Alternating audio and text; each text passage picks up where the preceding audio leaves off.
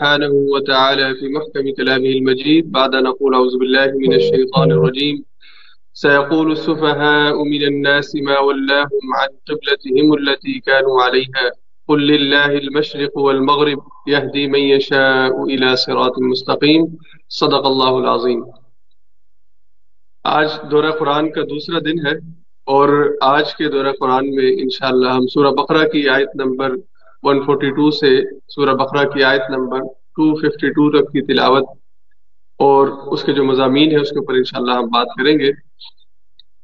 یہ جتنی بھی آیات ہے یہ دوسرے پارے کا حصہ ہے اور جیسا کہ کل میں نے ذکر کیا کہ ہمارے اس دورہ قرآن میں جو ہم نے تقسیم کی ہے، وہ تیس دنوں میں تیس پاروں کے حساب سے کی ہے۔ تو روزانہ ایک پارے کے جو مضامین ہیں، وہ انشاءاللہ ہم آپ کے ساتھ ان کے اوپر بات کریں گے۔ آج کے جو موضوعات ہیں اس کے اندر بنیادی طور پر اگر اس کا خاکہ میں یہاں پہ آپ کے ساتھ شیئر کرتا چلوں، تاکہ آپ کے ذہن کے اندر آج کی جتنی بھی گفتگو ہے، اس کا ایک خاکہ ذہن کے اندر آ جائے کہ ہم کن موضوعات کے اوپر بات کریں گے۔ اس میں سب سے اہم جو ٹاپک ہے شروع کے اندر ہی، وہ شہادت علی الناس، امت مسلمہ سے خطاب ہے بیسیکلی پوری صورت کے اندر۔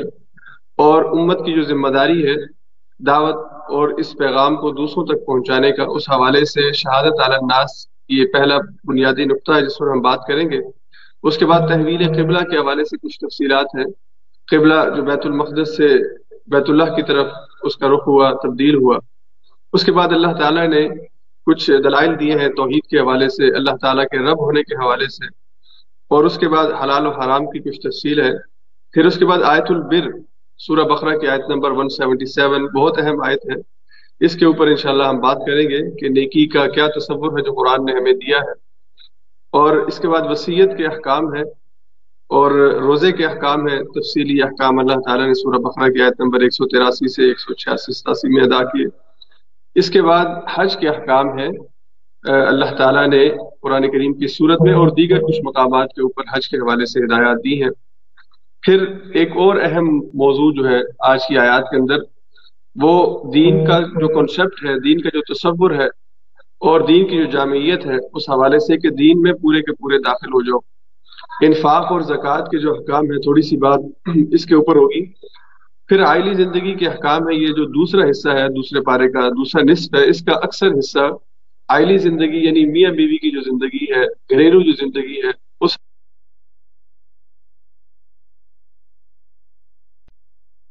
کے احکام ہے طلاق کے احکام ہے اور آخر میں جہاد کے حوالے سے ایک مضمون جو ہے وہ واقعہ تالوت و جالوت کی شکل میں اللہ نے بیان فرمایا۔ اور اس میں اللہ تعالیٰ نے ایک اصول بیان فرمایا ہے کہ اللہ تعالیٰ تعداد کے حوالے سے کسی بھی شکست اور فتح یا شکست کا فیصلہ نہیں کرتے، بلکہ دراصل اللہ پر ایمان اور اللہ کے ساتھ مضبوط تعلق جو ہے، یہ میدان کارزار کے اندر بھی فتح اور شکست کا ذریعہ بنتی ہے۔ تو سب سے پہلے جو آج کا ہمارا موضوع ہے، امت وسط کے حوالے سے جو بات کہی گئی ہے، یہ سورج جو ہے، اگر ہم اس کو بنیادی طور پر دو حصوں میں تقسیم کریں، جیسا کہ کل بھی بات کی تھی، تو امت وسط اور یا امت مسلمہ اور امت سابقہ، یہ دو امتیں ہیں جن کا ذکر اس صورت میں کیا گیا ہے۔ تو امت مسلمہ کو پہلے امت سابقہ کی کہانی سنائی گئی ہے کہ وہ کیسی امت تھی اور اللہ کا اس کے ساتھ کیا معاملہ تھا؟ اللہ نے کیسے کیسے انعامات اس کے اوپر کیے تھے؟ اللہ تعالیٰ نے کتنی مہربانیاں ان کے اوپر کی تھی کہ دنیا کے اندر سب سے افضل امت اس کو قرار دیا تھا، لیکن ان کا رویہ، ان کا جواب اور اللہ کے ساتھ ان کا جو معاملہ تھا، اس حوالے سے اللہ تعالیٰ نے ان کی پوری تفصیلی کہانی جو ہے وہ ہمیں سنائی ہے۔ اور پھر اس آیت سے جو سورہ بقرہ کی دوسرے پارے کی دوسری آیت ہے وَكَذَلِكَ جَعَلْنَاكُمْ أُمَّةً وَسَطًا۔ اللہ نے یہ ذمہ داری اس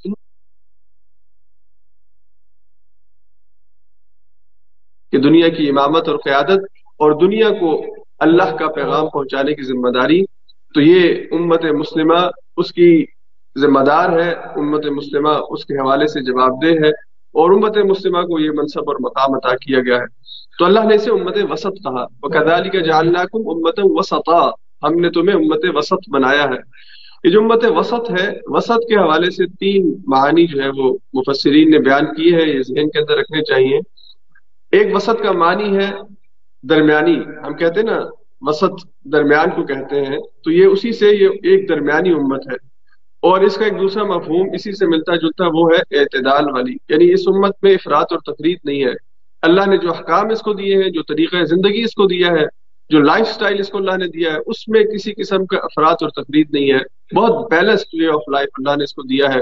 یعنی اس کے اندر اللہ نے انسان کی جسمانی ضروریات، اس کی روحانی ضروریات، اس کی اخلاقی برتری، یہ ساری جتنی بھی چیزیں ہیں، اس کا ایک بیلنسڈ اللہ نے انسان کو دیا ہے۔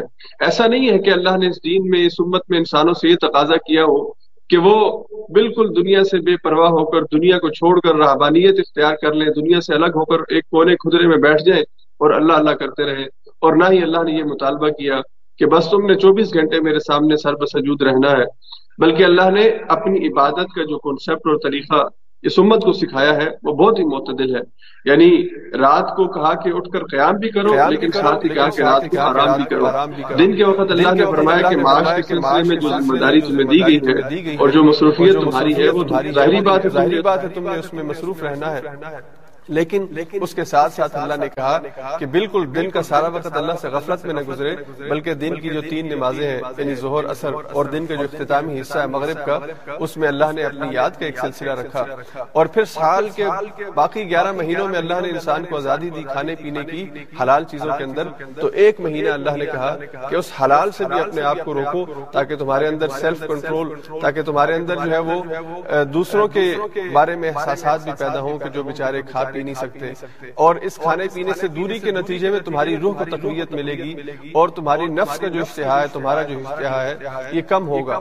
تو یہ ساری چیزیں ہیں جو اللہ تعالیٰ نے ایک بیلنس طریقے سے ہم سب کو سکھائی ہیں کہ ہم ان ساری چیزوں کا لحاظ رکھتے ہوئے ایک بیلنس زندگی جو ہے وہ بسر کریں تو یہ وسط کے معنی کے اندر یہ چیز ہے۔ اور تیسرا مفہوم وسط کا وہ خیر امت کے حوالے سے ہے یعنی یہ امت یہ امت وسط ہے یہ اس کو اللہ تعالیٰ نے امت خیر بنایا یعنی یہ سب سے بہتر امت ہے۔ تو یہ تینوں معنی جو ہے یہ وسط کے مفہوم کے اندر شامل ہیں۔ اور پھر ایک اور دوسری جو اہم چیز ہے اس حوالے سے سمجھنے کی، کہ اللہ نے اس کو امت وسط بنا کر صرف یہ نہیں کہ اس کو مرتبہ اور فضیلت دے کے اس کو چھوڑ دیا ہے، بلکہ اس کو شہادت الناس کی ذمہ داری دی ہے۔ یعنی یہ لوگوں کے اوپر گواہی دینے کے لیے، یہ لوگوں کے سامنے اللہ تعالی کی طرف سے جو ذمہ داری اس کو دی گئی ہے اس کو ادا کرنے کے لیے اسے ذمہ دار بنایا گیا ہے۔ تو شہادت الناس جو ہے یعنی لوگوں کے سامنے گواہی، یہ اس امت کی ذمہ داری ہے اور یہی اس کا اصل کام ہے۔ اللہ رب العزت نے انبیاء کا سلسلہ بند کر دیا ہے۔ حضور علیہ سلاۃ والسلام آخری نبی تھے جو اللہ کی طرف سے بھیجے گئے۔ آپ کے بعد کوئی نبی اس دنیا کے اندر نہیں آئے گا۔ اور اللہ کے نبی جب دنیا میں آتے ہیں تو وہ اللہ کی طرف سے نذیر اور بشیر بن کے آتے ہیں یعنی وہ خوشخبریاں دیتے ہیں ان لوگوں کو جو اللہ کے پیغام کو قبول کر کے، اللہ کی دعوت کو قبول کر کے اس پر عمل پیرا ہوں۔ اور اسی طرح وہ لوگ کہ جو اللہ کی آیات کا انکار کریں، ان کے لیے نذیر ہوتے ہیں۔ تو اللہ نے اس امت کو امت وسط بنایا، امت خیر بنایا، امت محمد صلی اللہ علیہ وسلم اس کا نام رکھا۔ تو اس کی یہ ذمہ داری ہے کہ وہ پیغام وہ دعوت جو رسول اللہ صلی اللہ علیہ وسلم انسانوں تک پہنچانے کے لیے آئے تھے، تو حضور کے دنیا سے جانے کے بعد یہ امت اس پیغام کو آگے دوسرے انسانوں تک منتقل کرتی رہے۔ تو اس اس حوالے سے رسول اللہ صلی اللہ علیہ وسلم نے جو اپنی ذمہ داری تھی دعوت پہنچانے کی، پیغام پہنچانے کی، وہ ادا کی اور لوگوں کو گواہ بنا کے دنیا سے گئے کہ میں یہ ذمہ داری ادا کر کے اور اس ذمہ داری سے فارغ ہو کے اللہ کے پاس جا رہا ہوں اور قیامت کے دن اللہ رب العزت کے سامنے میں اس حوالے سے سرخرو ہو جاؤں گا کہ میں نے اپنے ذمے جو کام تھا وہ ادا کر دیا۔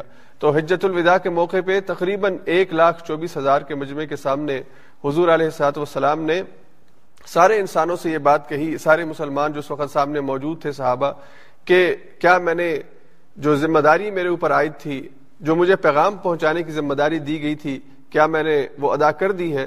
تو جتنے بھی صحابہ اس میدان کے اندر جمع تھے، انہوں نے بیک زبان یہ بات کہی، یہ گواہی دی کہ اے اللہ کے رسول صلی اللہ علیہ وسلم، آپ نے ذمہ داری کا حق ادا کر دیا۔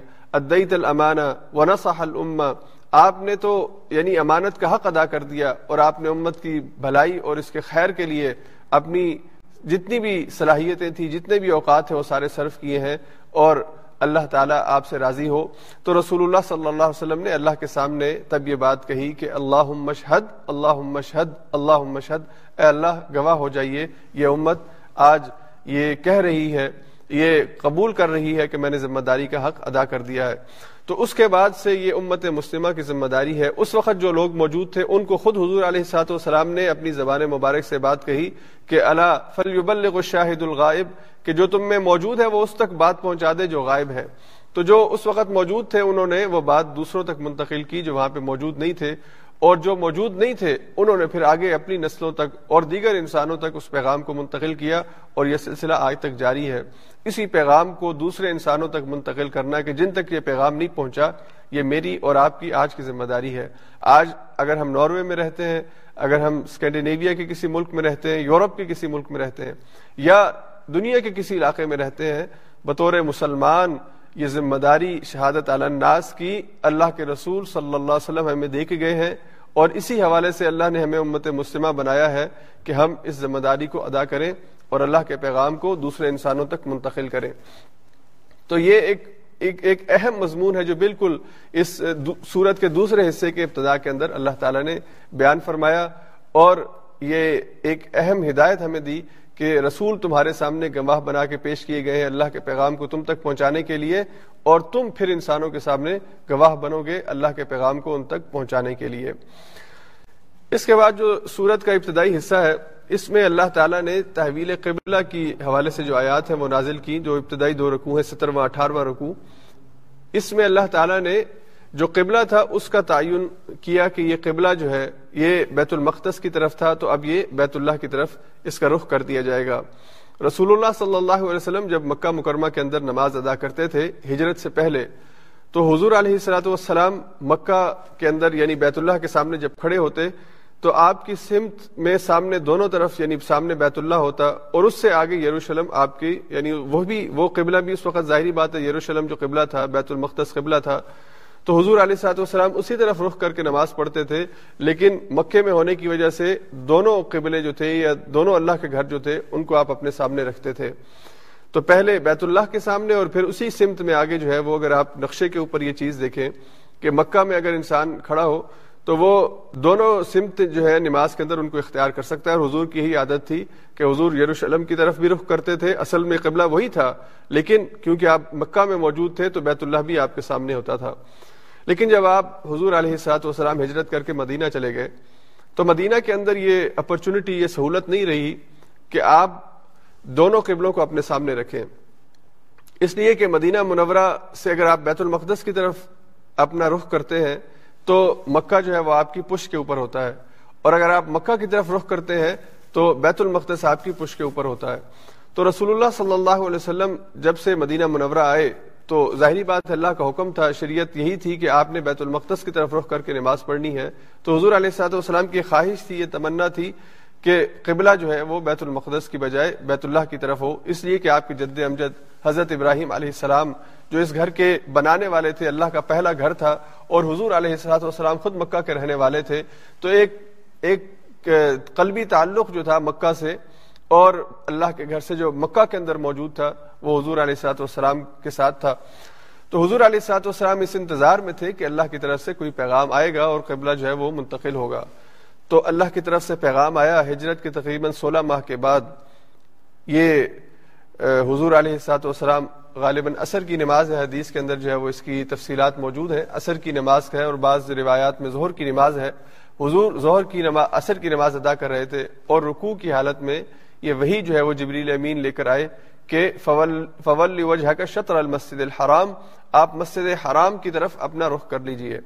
تو حضور علیہ سات وسلام اسی نماز میں آپ بیت المقدس سے بیت اللہ کی طرف آپ نے رخ کیا اور ظاہری بات ہے کہ جب یہ معاملہ ہوا تو حضور پہلے جہاں امامت کے مقام پہ کھڑے تھے وہ آخری صف بنتی تھی اور پھر وہیں سے حضور علیہ سات وسلام آگے سب سے آخری صف کی طرف آ کے بیت اللہ کی طرف آپ نے رخ کیا تو آپ امام بنے اور باقی سب نے بھی پھر اپنی جہتیں جو ہے وہ بیت اللہ کی طرف منتقل کر لیں۔ تو یہ واقعہ جہاں پہ جس مسجد میں ہوا، وہ مسجد قبلتین کے نام سے مشہور ہے۔ جو لوگ عمر حج کے لیے گئے ہوں، وہ لازماً اس مسجد کو بھی وزٹ کرتے ہیں، یہاں پہ نماز دو رکعت ادا کرتے ہیں۔ تو اللہ نے اس مسجد کو یہ مقام دیا کہ یہیں پہ اس مسجد کے اندر جو نماز ادا کی جا رہی تھی، تو قبلے کی تبدیلی کا حکم نماز کی حالت میں اس مسجد کے اندر دیا گیا۔ اور بطور خاص ایک بات جو قرآن کریم کا طالب علم ہے، وہ جب قرآن کا مطالعہ کرتا ہے، اس کے سامنے آتی ہے کہ اللہ نے کسی بھی حکم کے بارے میں یعنی ایک ہی مقام کے اوپر تین دفعہ بات نہیں دہرائی۔ اب عقیم الصلاح اگر آپ دیکھیں تو نماز میں تقریباً نماز کا جو حکم ہے یا زکوٰۃ کا جو حکم ہے، یہ یعنی کافی دفعہ دہرایا گیا ہے۔ سات سو سے زائد دفعہ نماز کا حکم دیا ہے اللہ تعالیٰ نے قرآن میں۔ لیکن ایک ہی مقام پر اس طرح ایک ہی حکم جو ہے وہ تین دفعہ، یہ صرف اللہ نے بیت بیت المقدس سے بیت اللہ کی طرف قبلے کی منتقلی کے حوالے سے دیا ہے۔ تو مفسرین نے اس کی وضاحت میں یہ بات لکھی ہے کہ ذہنوں کے اندر یہ بات راسخ کرنے کے لیے کہ اب جو امامت کی ذمہ داری ہے، جو قیادت کی کا جو اہل ہے، وہ امت مسلمہ ہے، اور یہ ذمہ داری بیت المقدس والوں سے لے کر اب بیت اللہ کی طرف منتقل کی جا رہی ہے، تو اللہ تعالیٰ نے تین دفعہ فولی وجہ کا شطر المسد الحرام فولو وجوہ کم شطر المسد الحرام، ومن حیث خرجت فولی وجہ کا شطر المسد الحرام، تم جہاں کہیں بھی ہو تو مسجد حرام کی طرف رخ کر کے اپنی نماز ادا کرو گے۔ اللہ نے تاکیدن تین دفعہ جو ہے یہ حکم ان آیات کے اندر نازل فرمایا۔ اس کے بعد ایک اور چیز جو ہے وہ اس صورت کے اندر صورت کے ابتدائی حصے کے اندر ہمیں نظر آتی ہے۔ ہم نے کل پڑھی تھی حضرت ابراہیم علیہ السلام کی دعا، پارے کے آخر میں۔ جب انہوں نے بیت اللہ کو تعمیر کیا تو انہوں نے اللہ سے دعا کی اللہ، اس گھر کو، اس اس علاقے کو، اس شہر کو بلدن آمینا ایک امن والا شہر بنا دے۔ اور پھر ساتھ ہی حضرت ابراہیم علیہ السلام نے ایک دعا فرمائی کہ، اے اللہ، ہماری اس تمام جد و جہد کو جو ہم نے کی، اس کوشش اور کاوش کو تیرے گھر کے بنانے کو، اسے اپنی بارگاہ میں قبول و منظور فرما۔ اور تیسری دعا حضرت ابراہیم علیہ السلام نے اس موقع پر یہ فرمائی تھی، ربنا و باز فیم رسول امن اے اللہ ان میں ایک رسول کو مبوس کیجیے جو یتلو علیہم آیات کا ان کو تیری آیات پڑھ کے سنائے وہ الکتاب، انہیں کتاب کی تعلیم دے، والحکمہ، اور انہیں حکمت سکھائے وہ یوزکی اور ان کا تذکیہ کرے۔ یہ آیت نمبر ایک سو انتیس ہے۔ پہلے پارے کے آخر میں یہ دعا حضرت ابراہیم علیہ السلام نے بیت اللہ کی تعمیر کے بعد اللہ تعالیٰ سے مانگی۔ تو اللہ نے اس دعا کو قبول فرمایا اور اس دعا کا جواب اللہ نے یہاں دوسرے پارے کے ابتدائی حصے میں دوسرے رقو میں دیا اور فرمایا، کما ارسلنا فیکم رسولا منکم یتلو علیکم آیاتنا ویزکیکم ویعلمکم الکتاب والحکمہ ویعلمکم ما لم تکونوا تعلمون. جس طرح اللہ نے قبلے کی تبدیلی جو ہے وہ بطور انعام اس امت کو عطا فرمائی تو اللہ نے فرمایا کہ اسی طرح انعام کے طور پر اللہ نے تمہارے درمیان ایک رسول کو مبوس فرمایا، یتلو علیکم آیاتنا، جو تم پر ہماری آیات کی تلاوت کرتا ہے، ہماری طرف سے جو آیات نازل ہو ان کی تلاوت کرتا ہے وہ ذکی کم اور وہ تمہارے نفوس کا تزکیہ کرتا ہے۔ وہ الکم الکتاب اور وہ کتاب کی تمہیں تعلیم دیتا ہے، وہ تمہیں حکمت کی باتیں سکھاتا ہے۔ وہ الکم معلوم تکون تعلمون، اور تمہیں ان چیزوں کے بارے میں علم دیتا ہے جن سے تم واقف نہیں ہو۔ تو اللہ تعالیٰ نے، دیکھیے، دونوں آیات جو ہے وہ یعنی ابراہیم علیہ السلام کی دعا اور اس کی قبولیت، اس کا جواب اللہ تعالیٰ نے اس کا، اس کو اسی صورت کے اندر، ہمارے سامنے جو ہے وہ، یہ یہ مضمون جو ہے ہمارے سامنے آتا ہے۔ تو قرآن کی جو ایک ربط اور ترتیب ہے یعنی اس وقت ابراہیم علیہ السلام کی دعا اور اس کی قبولیت جو ہے، وہ سکھائی جا رہی ہے کہ وہ دعا جو حضرت ابراہیم نے مانگی تھی، اس کا جواب اللہ نے اسی صورت میں ہمارے سامنے رکھا۔ اسی طرح یہ یعنی قرآن کریم کی آپس میں جو آیات کا ربط ہے، جو خوبصورتی ہے، اس حوالے سے یہ چند چیزیں جو میں آپ کے ساتھ شیئر کر رہا ہوں۔ ایک اور چیز جو ہے، اللہ تعالیٰ نے ام مسلمہ سے اور امت سابقہ سے ایک ہی انداز میں ایک وعدہ کیا ہے۔ یعنی اس میں اللہ تعالیٰ نے ایسا نہیں کیا کہ بنی اسرائیل کوئی نعوذ باللہ کسی اور کی مخلوق تھے یا اللہ کو محبوب نہیں رہے تھے۔ تو اللہ نے ان کے ساتھ اور معاملہ کیا اور امت محمد صلی اللہ علیہ وسلم کے ساتھ اور معاملہ کیا۔ ایسا نہیں تھا۔ اللہ نے اس امت سابقہ سے جو طریقہ اپنایا، جو وعدہ کیا، وہی وعدہ اور وہی انعام جو ہے اللہ نے اس امت سے کیا۔ تو اگر آپ سورہ بقرہ کی آیت نمبر چالیس پڑھیں جو کل ہم نے پڑھی تھی، وہاں پہ ایک آیت ہے، وہاں پہ ایک وعدہ ہے جو اللہ کی طرف سے بنی اسرائیل سے کیا گیا تھا، اس کی تفصیل سورہ آراف کے اندر آئے گی آگے۔ تو اللہ نے فرمایا، اے بنی اسرائیل، میری اس نعمت کو یاد کرو جو میں نے تمہارے اوپر کی۔ وہ اوفو بیاہدی اوفی بیاہدی کم اور میرے ساتھ کیے ہوئے وعدے کو پورا کرو، میں تمہارے ساتھ کیے ہوئے وعدے کو پورا کروں گا۔ یعنی میری بات مانو گے تو میں تمہاری بات بھی مانوں گا اور تمہیں دنیا اور آخرت کے اندر کامیابی عطا کروں گا۔ تو اللہ تعالیٰ نے یہ الفاظ جو تھے، یہ بنی اسرائیل سے کہے، اور تقریباً اسی انداز میں اللہ نے بات اہل ایمان سے کی، امت مسلمہ سے کی۔ تو فرمایا کہ فض قرونی یزکر اگر تم میرا ذکر کرو گے تو میں تمہارا ذکر کروں گا۔ یعنی مجھے یاد رکھو گے تو میں تمہیں یاد رکھوں گا۔ اگر میری مان کے چلو گے تو دنیا کی امامت بھی تمہارے حوالے ہوگی، دنیا کی قیادت بھی تمہیں ملے گی، عزت بھی تمہیں ملے گی، اور دنیا کے اندر اللہ تعالیٰ کی جو نعمتیں ہیں، ان سے بھی تم فائدہ اٹھا سکو گے۔ اور پھر اللہ نے فرمایا وشکرولی ولا تکفرون، میرا شکر ادا کرو اور کفران نعمت مت کرو۔ تو اللہ نے فرمایا کہ سابقہ امت سے بھی یہی کہا کہ میرے ساتھ جو وعدہ ہے، اس کو پورا کرو، نبیوں کی بات کو مانو، اللہ کی طرف سے جو ہدایات ہیں، ان پر عمل کرو۔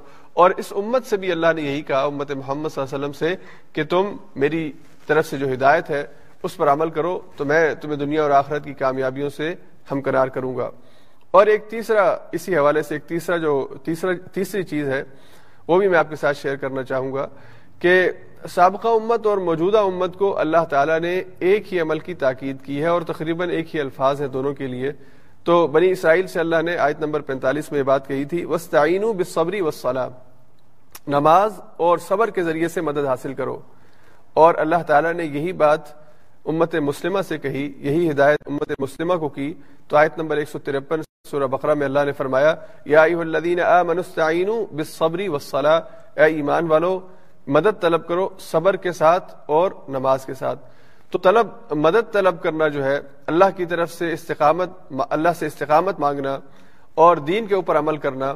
اس حوالے سے اللہ نے فرمایا کہ نماز اور صبر، یہ دو چیزیں اپناؤ۔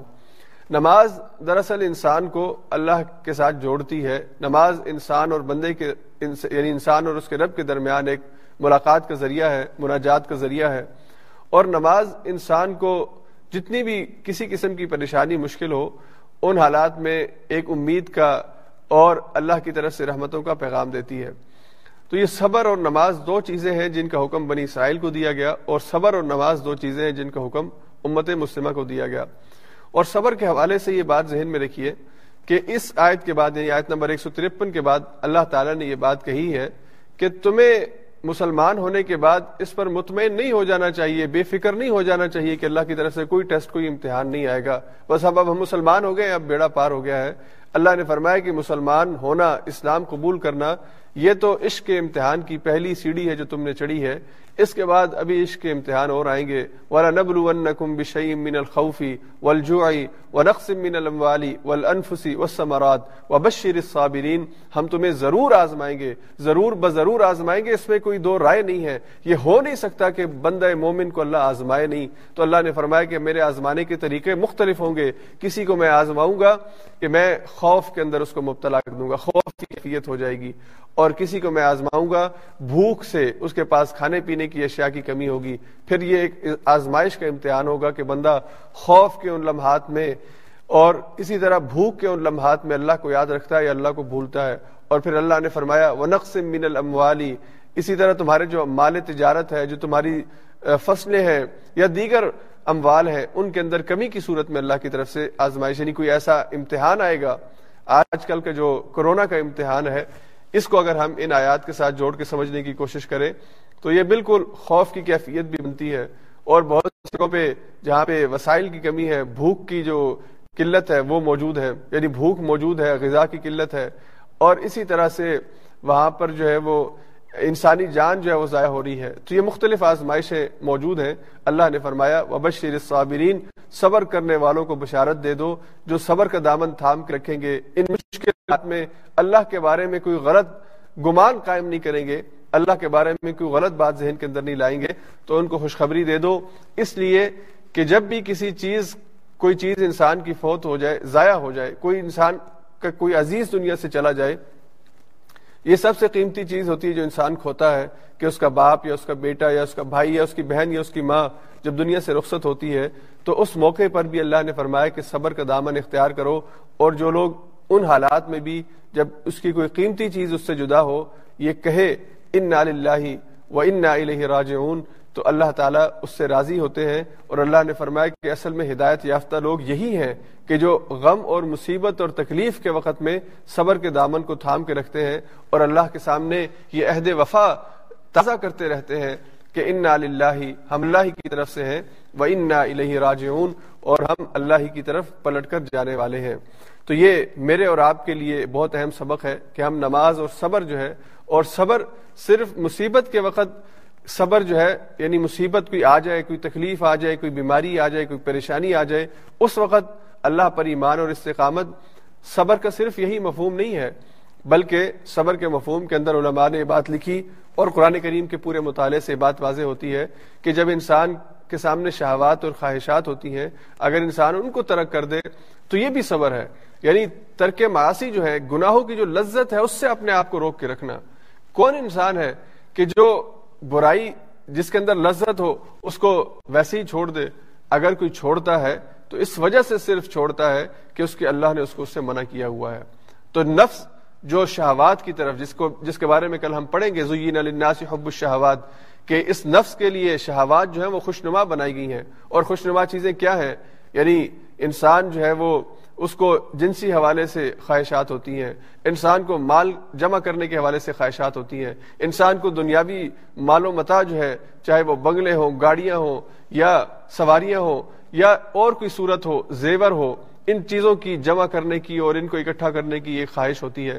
تو اللہ نے فرمایا کہ جو اپنی ان خواہشات کو روک کے رکھے گا، ان خواہشات کو اپنے اوپر غالب نہیں ہونے دے گا اور ان کے حصول کے لیے کوئی حرام طریقہ نہیں اپنائے گا تو اللہ نے فرمایا کہ یہ صبر کرنے والے ہیں اور اصل میں یہی لوگ ہدایت یافتہ ہیں۔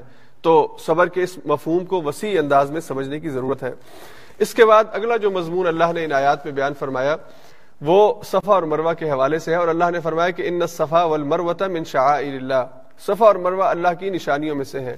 اللہ نے انہیں اپنا، اپنی نشانی کہا ہے شاعرہ شاعر جمع ہے شاعرہ کی اور شاعرہ کہتے ہیں نشانی کو۔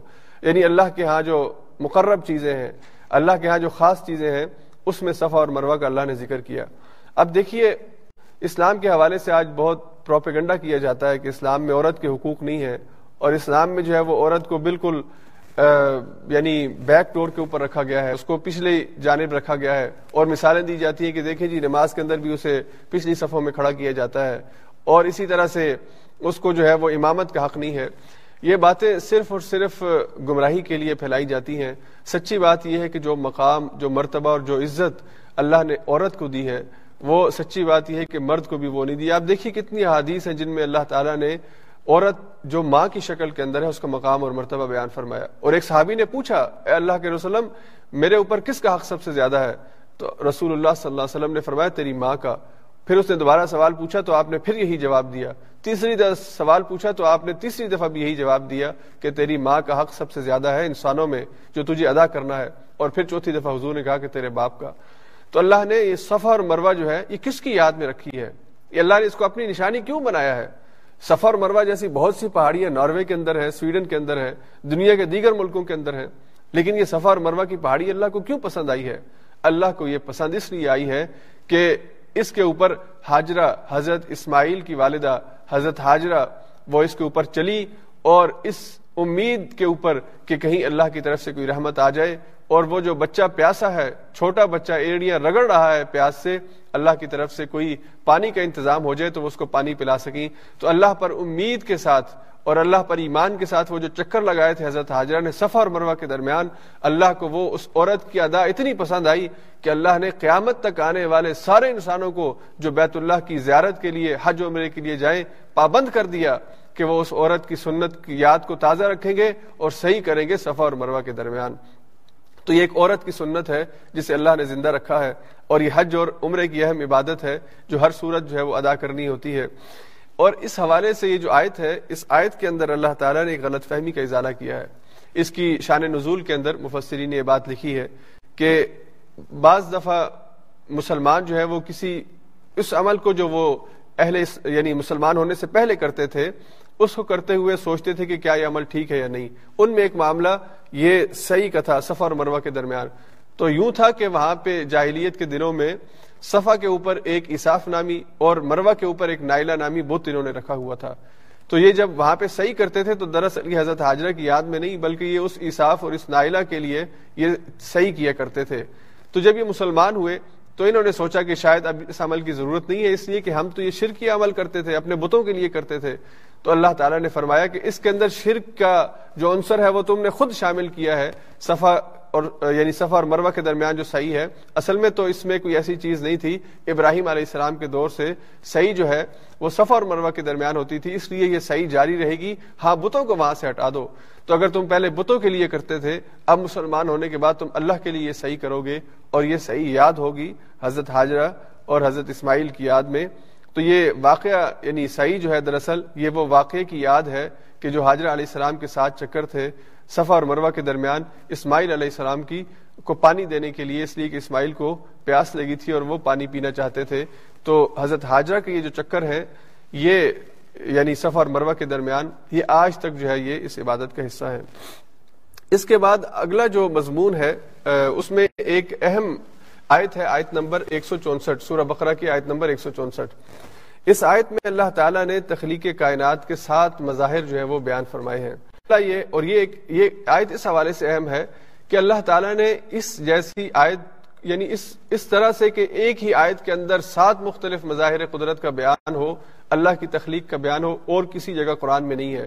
تو یہ آیت نمبر 164 اس حوالے سے منفرد ہے۔ اس میں اللہ نے اپنی نشانیوں کا ذکر کیا، اپنی تخلیق کا ذکر کیا۔ اللہ نے پہلے اہل کتاب کو دعوت دی تھی اسلام قبول کرنے کی۔ اب اللہ نے اہل مکہ کو اور مشرقین کو خطاب کرتے ہوئے کہا کہ بتوں کی پرستش سے اپنے آپ کو اپنے آپ کو روکو۔ یہ کوئی طریقہ نہیں ہے۔ یہ فضول قسم کی حرکت ہے۔ اپنے ہاتھوں سے بت بناتے ہو انہیں کیا کہ اپنے آپ کو جھکاتے ہو۔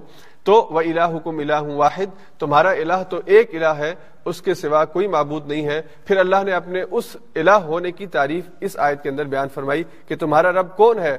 ان ان وَإِلَاهُكُمْ إِلَاهٌ وَاحِدٌ، لَا إِلَهَ إِلَّا هُوَ الرَّحْمَنُ الرَّحِيمُ. إِنَّ فِي خَلْقِ السَّمَاوَاتِ وَالْأَرْضِ وَاخْتِلَافِ اللَّيْلِ وَالنَّهَارِ. یہ آیت جو ہے، پھر اس میں اللہ نے نشانیاں بیان فرمائی کہ آسمان اور زمین کی پیدائش کرنے والا تمہارا رب، وہ خالق ہے۔ رات اور دن کا ایک دوسرے کے بعد آنا، یہ اللہ کی نشانیوں میں سے ہے اور یہ اللہ ہی ہے۔ جس نے ایسا نظام بنایا ہوا ہے کہ سورج کی اپنا ایک سائیکل ہے، چاند کا اپنا ایک سائیکل ہے، زمین کا اپنا ایک سائیکل ہے۔ یہ اپنے اپنے مدار میں چلتے ہیں۔ کل فی فلک یسبحون۔ یہ چل بھی رہے ہیں اور اپنے رب کی حمد اور تصویر بھی بیان کر رہے ہیں۔ اسی طرح اللہ نے فرمایا، سمندر کے اندر جو جہاز اور کشتیاں چلتی ہیں، یہ ان کا چلنا بھی اللہ کے حکم سے ہے اور یہ اللہ کی نشانیوں میں سے ہے کہ پانی کے اوپر ٹنوں وزن جو ہے وہ چلتا ہے جہاز کی شکل میں، یا بہت بڑے بڑے بحری بیڑے جو ہوتے ہیں وہ چلتے ہیں، لیکن وہ پانی میں ڈوبتے نہیں ہیں۔ تو سمندر کا جو سفر ہے، یہ اللہ نے کہا کہ میری نشانیوں میں سے ہے۔ اسی طرح بارش کا جو نظام اللہ نے فرمایا کہ بارش برستی ہے آسمان سے پانی آتا ہے، تو زمین کی رویدگی، زمین کے اندر فصل اگتی ہے۔ اس کے اوپر غور کرو، یہ اللہ کی نشانی ہے۔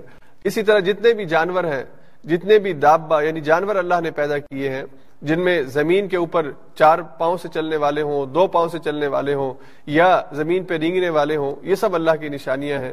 اسی طرح اللہ نے فرمایا کہ وہ تصریف ریاحی یہ جو ہواؤں کا نظام ہے، یہ جو ہوائیں جو کبھی شمال سے آتی ہیں، کبھی جنوب سے آتی ہیں، ٹھنڈی ہوائیں ہوتی ہیں، گرم ہوائیں ہوتی ہیں، یہ جو بادل رتوبت لیے ہوائیں ہوتی ہیں، یہ ساری چیزیں اللہ نے فرمائی کہ یہ میری نشانیاں ہیں اور پھر آخر میں اللہ نے بادلوں کا ذکر فرمایا وہ صحاب المسخر، جو معلق ہے فضا کے اندر اور اس کے اندر اللہ نے پانی کا ذخیرہ اکٹھا کیا ہوا ہے۔ اس میں اللہ نے فرمایا آیات نشانیاں ہیں لقومی عاقلون ان لوگوں کے لیے کہ جو عقل سے کام لیتے ہیں۔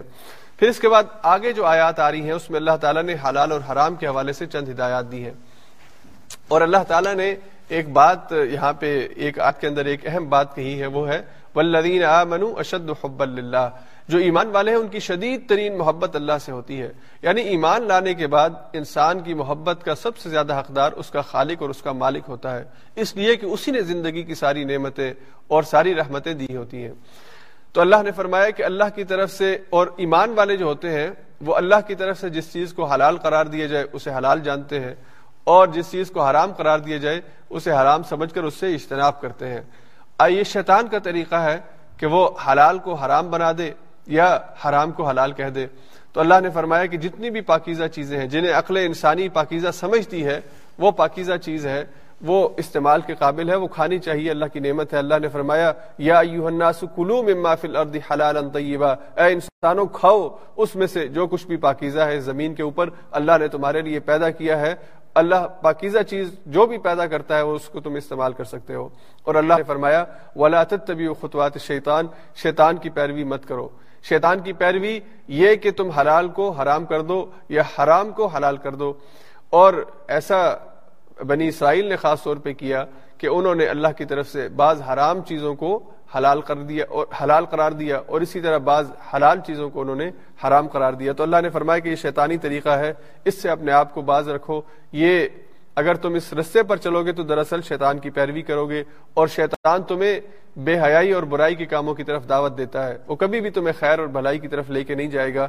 اپنے آبا و اجداد کی اندھی تقلید کو چھوڑ دو۔ حلال اور حرام کے معاملے میں شریعت اسلامیہ رسول اللہ صلی اللہ علیہ وسلم نے اور اللہ نے اپنی کتاب کے اندر جو معیار مقرر کیا ہے، اسی کو حق جانو۔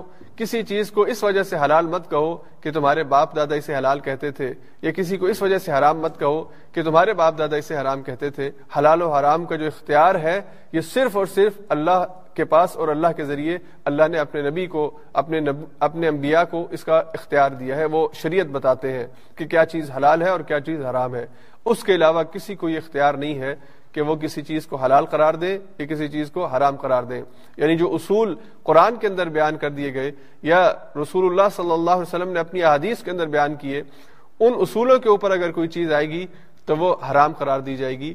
اور اگر ان چیزوں کے ان اصولوں کے اوپر کوئی چیز نہیں آتی جو حرام قرار دی گئی ہے تو پھر اس چیز کے اندر اصل کیا ہے؟ حلت ہے۔ الاصل فی الاشیاء الاباحہ۔ اشیاء کے اندر جو اصل ہے وہ حلت ہے۔ البتہ جس کی حرمت بیان کر دی جائے، پھر وہ حرام ہوتی ہے۔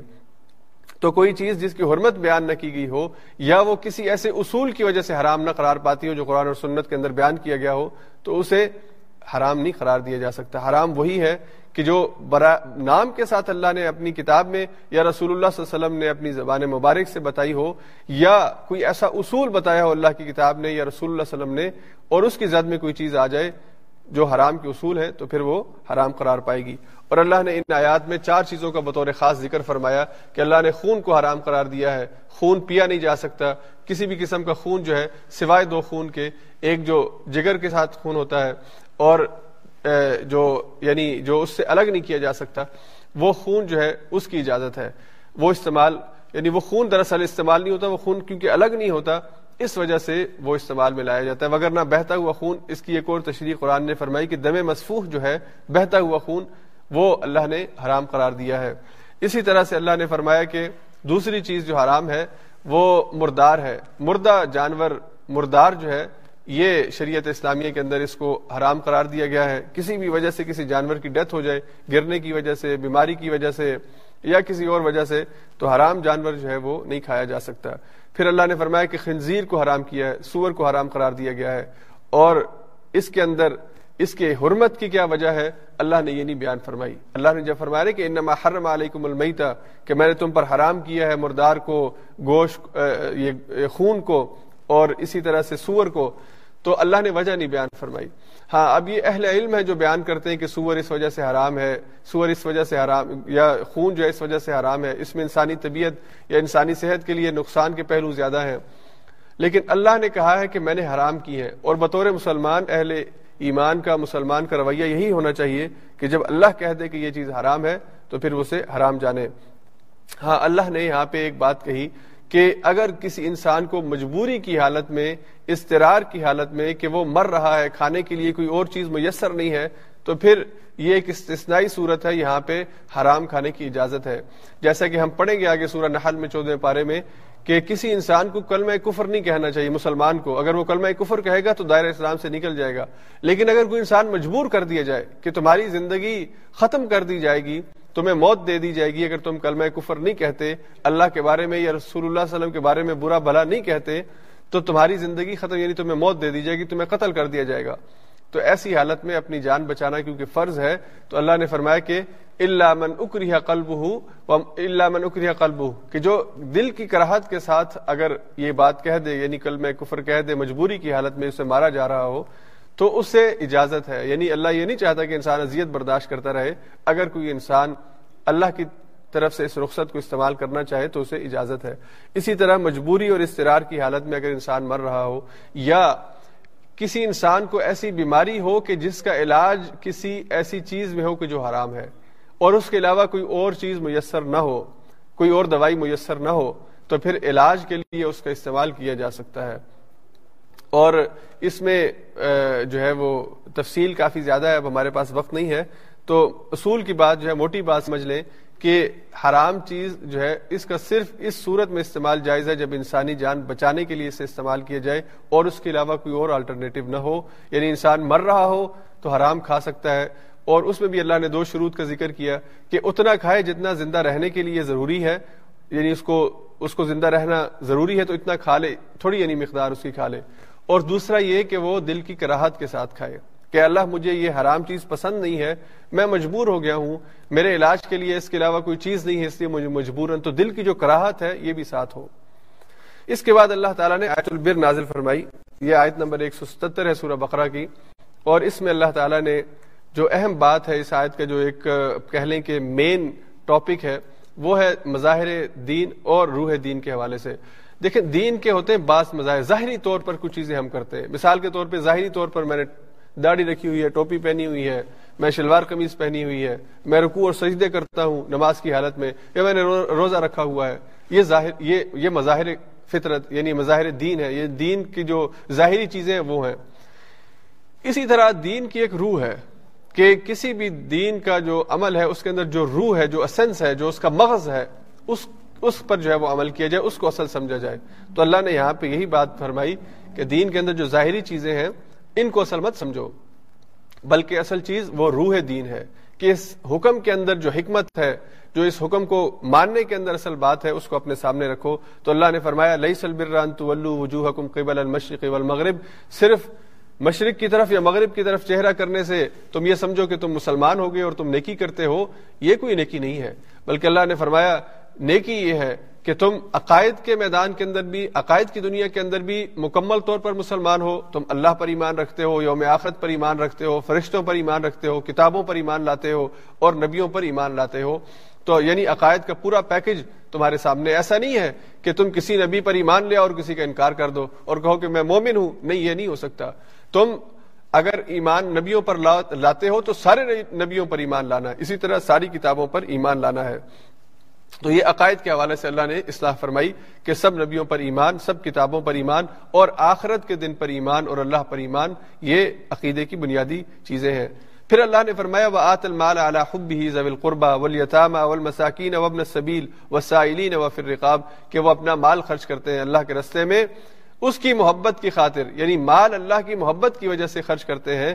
یا دوسرا اس کا ترجمہ یہ ہے کہ وہ مال مال کی محبت کے باوجود اللہ کے لیے خرچ کرتے ہیں۔ اپنی پسندیدہ چیزوں کو مال کے ساتھ محبت کے باوجود صرف اس وجہ سے خرچ کرتے ہیں کہ اللہ نے اس کا حکم دیا خرچ کرنے کا۔ اور خرچ کہاں پہ کرتے ہیں؟ زویل قربا اپنے قریبی رشتہ داروں پر، یتیموں پر، مسکینوں پر، مسافروں پر۔ اور جو بھی سوال لے کر ان کے سامنے آ جائے، اس پر۔ اور جو جن کی گردنیں چھڑوانی، اس وقت غلامی کا سسٹم تھا، تو ان کے اوپر اپنا مال خرچ کرتے ہیں۔ یہ نیکی کرنے والے ہیں۔ نیکی کا مفہوم یہ ہے کہ وہ پھر انفاق جب خرچ کرتے ہیں تو ان ان میں سے کسی کے اوپر یا ان میں، ان سب کے اوپر جو ہے وہ خرچ کرتے ہیں۔ اور پھر یہ یعنی مال خرچ کرنے کے حوالے سے اصلاح فرمائی نیکی کے مفہوم کے اندر۔ اور تیسری، اللہ نے فرمایا وہ اقام الصلاۃ وات زکا اور نیکی کا ایک اہم حصہ یہ ہے کہ انسان نماز بھی ادا کرے، نماز قائم کرنے والا ہو اور زکوٰۃ بھی دینے والا ہو۔ جو مال اللہ نے زکوٰۃ کی صورت میں فرض کیا ہے وہ ادا کرے۔ اور پھر اللہ نے فرمایا کہ اخلاقی طور پر بھی وہ اچھا انسان ہو، وہ نیک انسان ہے۔ فرمایا ولمفون ابی احدی مزاحدو جب وہ وعدہ کرتے ہیں تو اپنے وعدے کو پورا کرتے ہیں۔ اور وعدے کی پابندی جو ہے، یہ مومن کا ایک اہم شیوا ہے۔ بلکہ اللہ نے حکم دیا کہ اپنے وعدوں کو پورا کرو۔ اوفو بالعقود، اپنے وعدوں کو پورا کرو۔ اور یہاں پہ بطور خاص میں یورپین اس پس منظر کے اندر آپ سے کہنا چاہوں گا۔ اس لیے کہ اکثر سامعین جو ہیں، وہ انہی ملکوں سے اس وقت سن رہے ہیں کہ وعدے کا جو پورے کرنے کا حکم دیا ہے اللہ نے ہر ایک کے ساتھ وعدہ پورا کرنے کا حکم دیا ہے۔ ہمارے ہاں بعض لوگ یہ غلط بات کہتے ہیں کہ اہل ایمان صرف اہل ایمان کے ساتھ وعدے کو پورا کریں، کافروں کے ساتھ وعدہ پورا کرنے کی یا قول کو پورا کرنے کی ضرورت نہیں ہے۔ یہ غلط بات ہے۔ اللہ کے رسول صلی اللہ علیہ وسلم کی زندگی کا مطالعہ کریں۔ آپ صلی اللہ علیہ وسلم اخلاقی حوالے سے بلند ترین مرتبے پر فائز ہیں اور آپ کی زندگی میں ایک نہیں، دو نہیں، کئی واقعات ہیں کہ آپ نے جب کسی نان مسلم سے، کسی غیر مسلم سے، حتیٰ کہ اپنے دشمن سے بھی کوئی معاہدہ کیا ہو، تو اس معاہدے کو آپ نے پورا کیا ہے۔ آپ نے کبھی معاہدے کی خلاف ورزی نہیں کی۔ آپ نے کبھی اپنی بات جو کسی سے آپ نے طے کر رکھی ہو، اس کے خلاف کوئی کام کیا ہو۔ اس لیے بات کی جو مضبوطی ہے یعنی جو آپ کا وعدہ ہے، اسے پورا کرنا، چاہے وہ مسلم کے ساتھ ہے یا غیر مسلم کے ساتھ ہے، یہ بہت ضروری ہے۔ اور یہ اہل ایمان کی ایک بنیادی صفت ہونی چاہیے۔ تو اللہ نے فرمایا کہ وہ اپنے وعدے کو پورا کرتے ہیں جب وہ کریں۔ وہ صابرین فلباسا اور وہ صبر کرنے والے ہوتے ہیں۔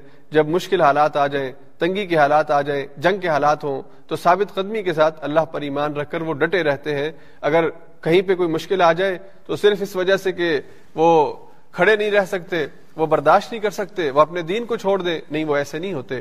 بلکہ جتنے بھی مشکل حالات آ جائیں، وہ اللہ کے دین کے اوپر عمل کرنے والے ہوتے ہیں، ثابت قدم رہتے ہیں۔ اور اللہ نے فرمایا الذین صدقوا یہی لوگ ہیں جو سچے لوگ ہیں وہ هم المتقون، اور یہی لوگ ہیں کہ جو متقی لوگ ہیں۔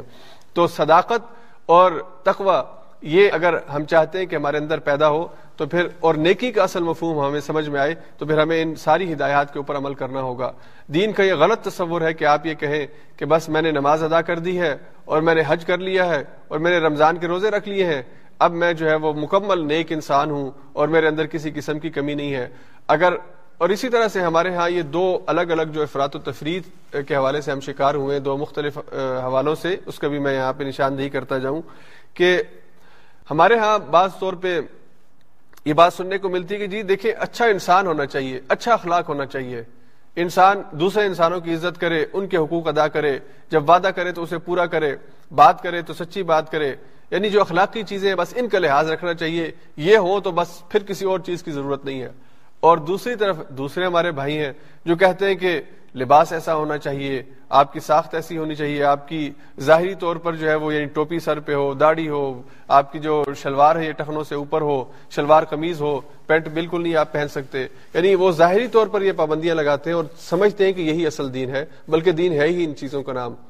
تو اللہ تعالیٰ نے یہاں پہ اس چیز کی اصلاح فرمائی کہ عقائد کے حوالے سے بھی، عبادات کے حوالے سے بھی اور اخلاق کے حوالے سے بھی ہر چیز کے اندر اللہ کو آپ کی طرف سے کمال مطلوب ہے۔ آپ کو عقائد کے حوالے سے بھی اپنے آپ کو مضبوط مسلمان بنانا ہے یعنی عقیدہ بھی ٹھیک رکھنا ہے۔ اللہ پر ایمان ہو اور سچا اور پکا اور خالص ایمان ہو، اس میں کسی قسم کی شرک کی ملاوٹ نہ ہو۔ اور اسی طرح سے اس کے بعد آپ نے عبادات بھی اختیار کرنی ہے، آپ نے نماز کی پابندی کرنی ہے، آپ نے زکوٰۃ ادا کرنی ہے، جو بھی آپ پر فرض ہوتی ہے، انفاق آپ کی عادت ہونی چاہیے۔ آپ نے رمضان کے روزے جو فرض رکھنے ہیں اور اللہ نے استطاعت دی ہے تو حج بھی کرنا ہے اور اس کے بعد پھر اخلاقی حوالے سے بھی آپ نے اپنے آپ کو بہتر کرنا ہے۔ آپ اپنی جان نہیں چھڑا سکتے یہ کہہ کر کہ مجھے رشوت دینے کی اجازت ہے، مجھے جھوٹ بولنے کی اجازت ہے، مجھے دوسرے کا مال کھانے کی اجازت ہے، اس لیے کہ میں نماز پڑھتا ہوں، اس لیے کہ میں رمضان کے اندر جو ہے وہ بہت صدقات کرتا ہوں۔ اگر میں رمضان کے صدقات، رمضان کے اندر عبادات، ان کو ہی اپنی نظریہ نجات سمجھتا ہوں تو پھر ہم اس آیت کو نہیں سمجھتے۔ اس آیت کا مطلب یہ ہے کہ ہم نے عقائد کے اندر بھی، معاملات کے اندر بھی، اخلاق کے اندر بھی ہر ہر حوالے سے اپنے آپ کو کامل کرنا ہے۔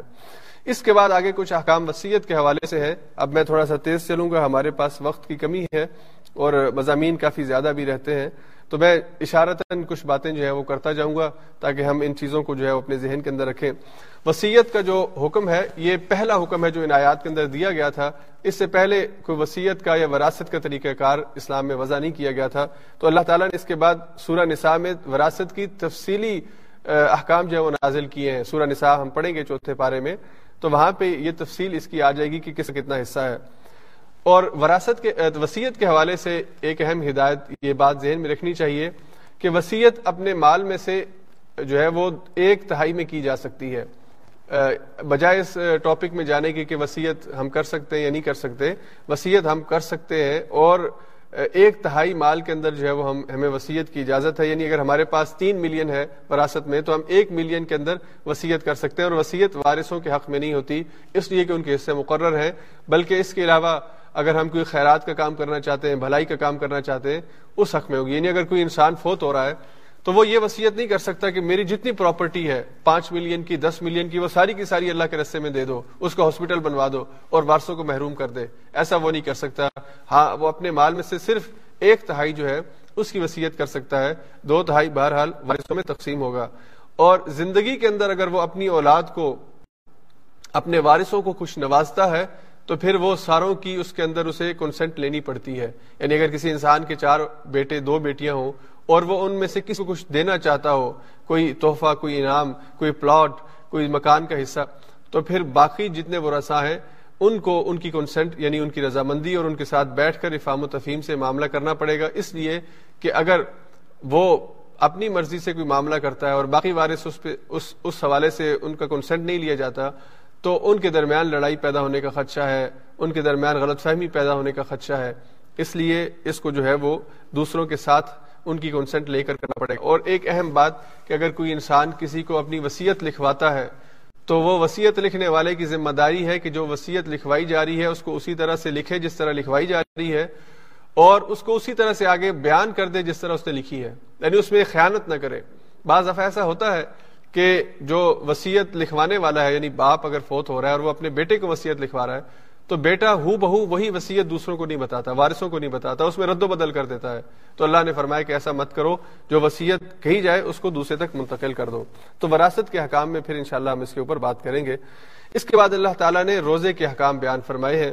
اور یہ قرآن کریم میں جو جتنی بھی ارکان اسلام ہے یعنی کلمہ شہادت ہے، نماز ہے، روزہ، زکوٰۃ اور حج تو روزہ اس حوالے سے منفرد ہے کہ اللہ نے صرف ان چار آیات میں روزے کے حکام بیان فرمائے ہیں۔ اس کے علاوہ پورے قرآن میں باقی کسی جگہ روزے کے حکام جو ہے وہ اللہ نے بیان نہیں کیے۔ تو ان آیات میں اللہ نے پانچ اہم چیزیں بیان فرمائی ہیں، وہ میں مختصراً آپ کے ساتھ بیان کر دیتا ہوں۔ اللہ نے روزے کا مقصد بیان فرمایا کہ روزہ اللہ نے فرض کیوں کیا ہے؟ یہ لازمی کیوں ہے؟ تو اللہ نے اس کے مقصد کو بیان کرتے ہوئے فرمایا، لعلکم تتقون، تاکہ تمہارے اندر تقوا کی صفت پیدا ہو جائے۔ اور تقوا کا مطلب کیا ہے؟ کہ تم اللہ کی موجودگی کا احساس ہر وقت اپنے ذہن کے اندر تازہ کر لو۔ روزے کے اندر کیا ہوتا ہے؟ جو دیگر عبادات میں نہیں ہوتا۔ کہ ہمیں پیاس لگی ہے، مثال کے طور پہ میں بول رہا ہوں، مجھے پیاس لگ رہی ہے۔ تو میرے سامنے پانی پڑا بھی ہو تو میں پانی نہیں پیتا۔ اس وجہ سے کہ میرا اللہ مجھے دیکھ رہا ہے۔ بہت ہی زیادہ گرمی ہو اور آپ فریج کے سامنے کھڑے ہو کچن میں کھڑے ہو آپ پی سکتے ہو پانی۔ کوئی آپ کو دیکھنے والا نہیں ہے، لیکن آپ کام نہیں کرتے، وہ یعنی پانی نہیں پیتے، تو کس وجہ سے نہیں پیتے؟ اس وجہ سے کہ آپ کا رب آپ کو دیکھ رہا ہے۔ تو جب آپ یہ رویہ اپناتے ہیں تو اس سے تقوا پیدا ہوتا ہے کہ آپ کے ذہن میں مسلسل یہ خیال ہو کہ میرا رب مجھے دیکھ رہا ہے۔ تو روزہ مدد کرتا ہے اس احساس کو پیدا کرنے میں، مضبوط کرنے میں کہ میرا رب ہر وقت مجھے دیکھ رہا ہے۔ اور یہ صفت اگر ہمارے اندر پیدا ہو جائے کہ میرا رب مجھے ہر وقت دیکھ رہا ہے، تو یقین جانیے ہم بہت سے غلط کاموں سے اپنے آپ کو روک رہے ہیں۔ جب ہمارے قدم برائی کی طرف اٹھنے لگے تو ہمیں خیال آ جائے کہ میرا رب مجھے دیکھ رہا ہے۔ اگر ہم کسی کا حق مارنے لگے، نہ حق کھانے لگے اور ہمیں خیال آ جائے کہ میرا رب مجھے دیکھ رہا ہے تو ہم اپنے آپ کو روک لیں۔ اور اگر ہم کسی سے زیادتی کرنے لگے تو ہمیں خیال آ جائے کہ ہمارا رب ہمیں دیکھ رہا ہے، ہم اپنے آپ کو روک لیں۔ تو یہ جو رب کے دیکھنے کا تصور ہے، اسے مضبوط کرنے کے لیے اللہ نے روزے کا جو روزہ ہم پر فرض کیا ہے۔ پھر دوسرا اہم رمضان اور قرآن کا جو تعلق ہے، اللہ نے آیت نمبر 185 میں یہ بات کہی شاہ رمضان الذي انزل فيه القرآن۔ رمضان وہ مہینہ ہے کہ جس میں اللہ نے قرآن کو نازل فرمایا۔ اور قرآن انسانوں کی ہدایت کا ذریعہ ہے، قرآن انسانوں کے لیے کامیابی کا ذریعہ ہے۔ یہ حق اور باطل کے درمیان فرق کرنے والی کتاب ہے۔ یہ دنیا کے اندر بھی اور آخرت کے اندر بھی کامیابی دینے والی کتاب ہے۔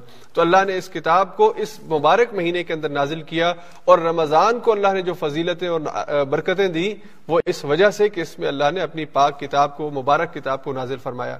اور اس قرآن کے مبارک ہونے کا دوسرا ایک معنی اللہ نے سورہ سعد میں بیان فرمایا، تیسرے پارے میں ہم پڑھیں گے کہ اللہ نے اس کتاب کو مبارک بنایا ہے۔ کتاب کا مبارک لیے تدبر آیات ہی ولی تدک الباب تاکہ تم اس کے اندر تدبر کرو، اس کے اندر غور و فکر کرو اور اس سے نصیحت حاصل کرو۔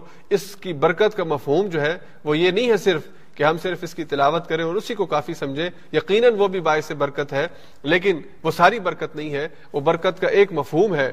اصل جو اللہ نے خود قرآن میں سورہ سعد میں بیان فرمائی کہ اس کے اندر جو تدبر ہے، غور و فکر ہے اور اس کے ذریعے سے اللہ پر ایمان کی مضبوطی ہے، یہ اصل برکت ہے جو اس کلام کے ذریعے سے نصیب ہوتی ہے۔ یعنی اگر کسی کو اللہ پر کامل یقین آ جائے، اللہ کے ساتھ ایمان مضبوط ہو جائے، تو اس سے زیادہ برکت کیا ہوگی زندگی کے اندر؟ تو وہ کیسے ہوگی؟ وہ اس کتاب کو سمجھنے کے نتیجے کے اندر ہوگی۔ ہمارے اس دورہ قرآن کا مقصد بھی یہ ہے کہ ہم سب کا قرآن کے ساتھ تعلق مضبوط ہو، ہم سب اس مہینے کے اندر بطور خاص اور بقیہ مہینوں کے اندر بھی اس کتاب کے ساتھ، اس قرآن کے ساتھ، اللہ کے کلام کے ساتھ اپنے آپ کو، اپنے تعلق کو مضبوط کریں۔ تو رمضان اللہ نے قرآن کے نزول کی وجہ سے بابرکت بنایا ہے۔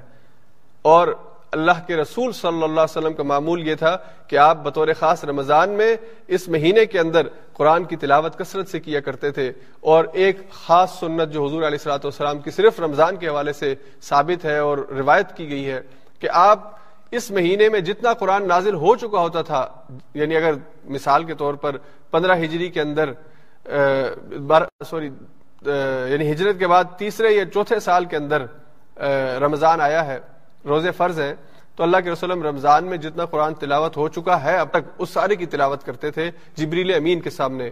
اور وہ جبریل امین کے جو قرآن کا پیغام لاتے تھے، وہ تلاوت خود حضور سے سنتے اور پھر حضور کی تلاوت سننے کے بعد حضور کے سامنے تلاوت کرتے اور حضور اس کی سماعت کرتے۔ تو رمضان کے اندر قرآن کی تلاوت خود کرنا اور تلاوت سننا، یہ دونوں چیزیں جو ہے یہ سنت رسول ہیں اور ان کا اہتمام کرنے کی کوشش کرنی چاہیے۔ تیسرا اہم پہلو جو ہے روزے کا، وہ دعا ہے۔ سحری کے وقت جو دعا ہے یا افطاری کے وقت جو دعا ہے، یہ دونوں قبولیت دعا کے بہترین وقت ہیں۔ تو اللہ نے دعا کے حوالے سے یہ ہدایت ان آیات میں فرمائی کہ وَإِذَا سَأَلَكَ عِبَادِي عَنِّي فَإِنِّي قریب میرے بندے میرے بارے میں پوچھیں کہ میں کہاں پہ ہوں تو انہیں بتائیے کہ میں تم سے قریب ہوں۔ اجیب دعوت الدَّاعِ إِذَا دَعَانِ، میں اس کی پکار کو سنتا ہوں کہ جب وہ مجھے پکارتا ہے۔ فَلْيَسْتَجِيبُوا لِي وَلْيُؤْمِنُوا بِي لَعَلَّهُمْ يَرْشُدُونَ، پس انہیں چاہیے کہ وہ مجھ ہی پکاریں مجھی سے مانگے اور مجھی پر ایمان لائیں تاکہ یہ ہدایت یافتہ رہ سکیں، یہ ہدایت پر رہ سکیں۔ تو اللہ نے یہ ایک بہت بڑا تحفہ ہم سب کو دیا ہے کہ ہم براہ راست اپنی گزارش، اپنی پرچی، اپنا اپنا سوال اللہ کے سامنے پیش کر سکتے ہیں۔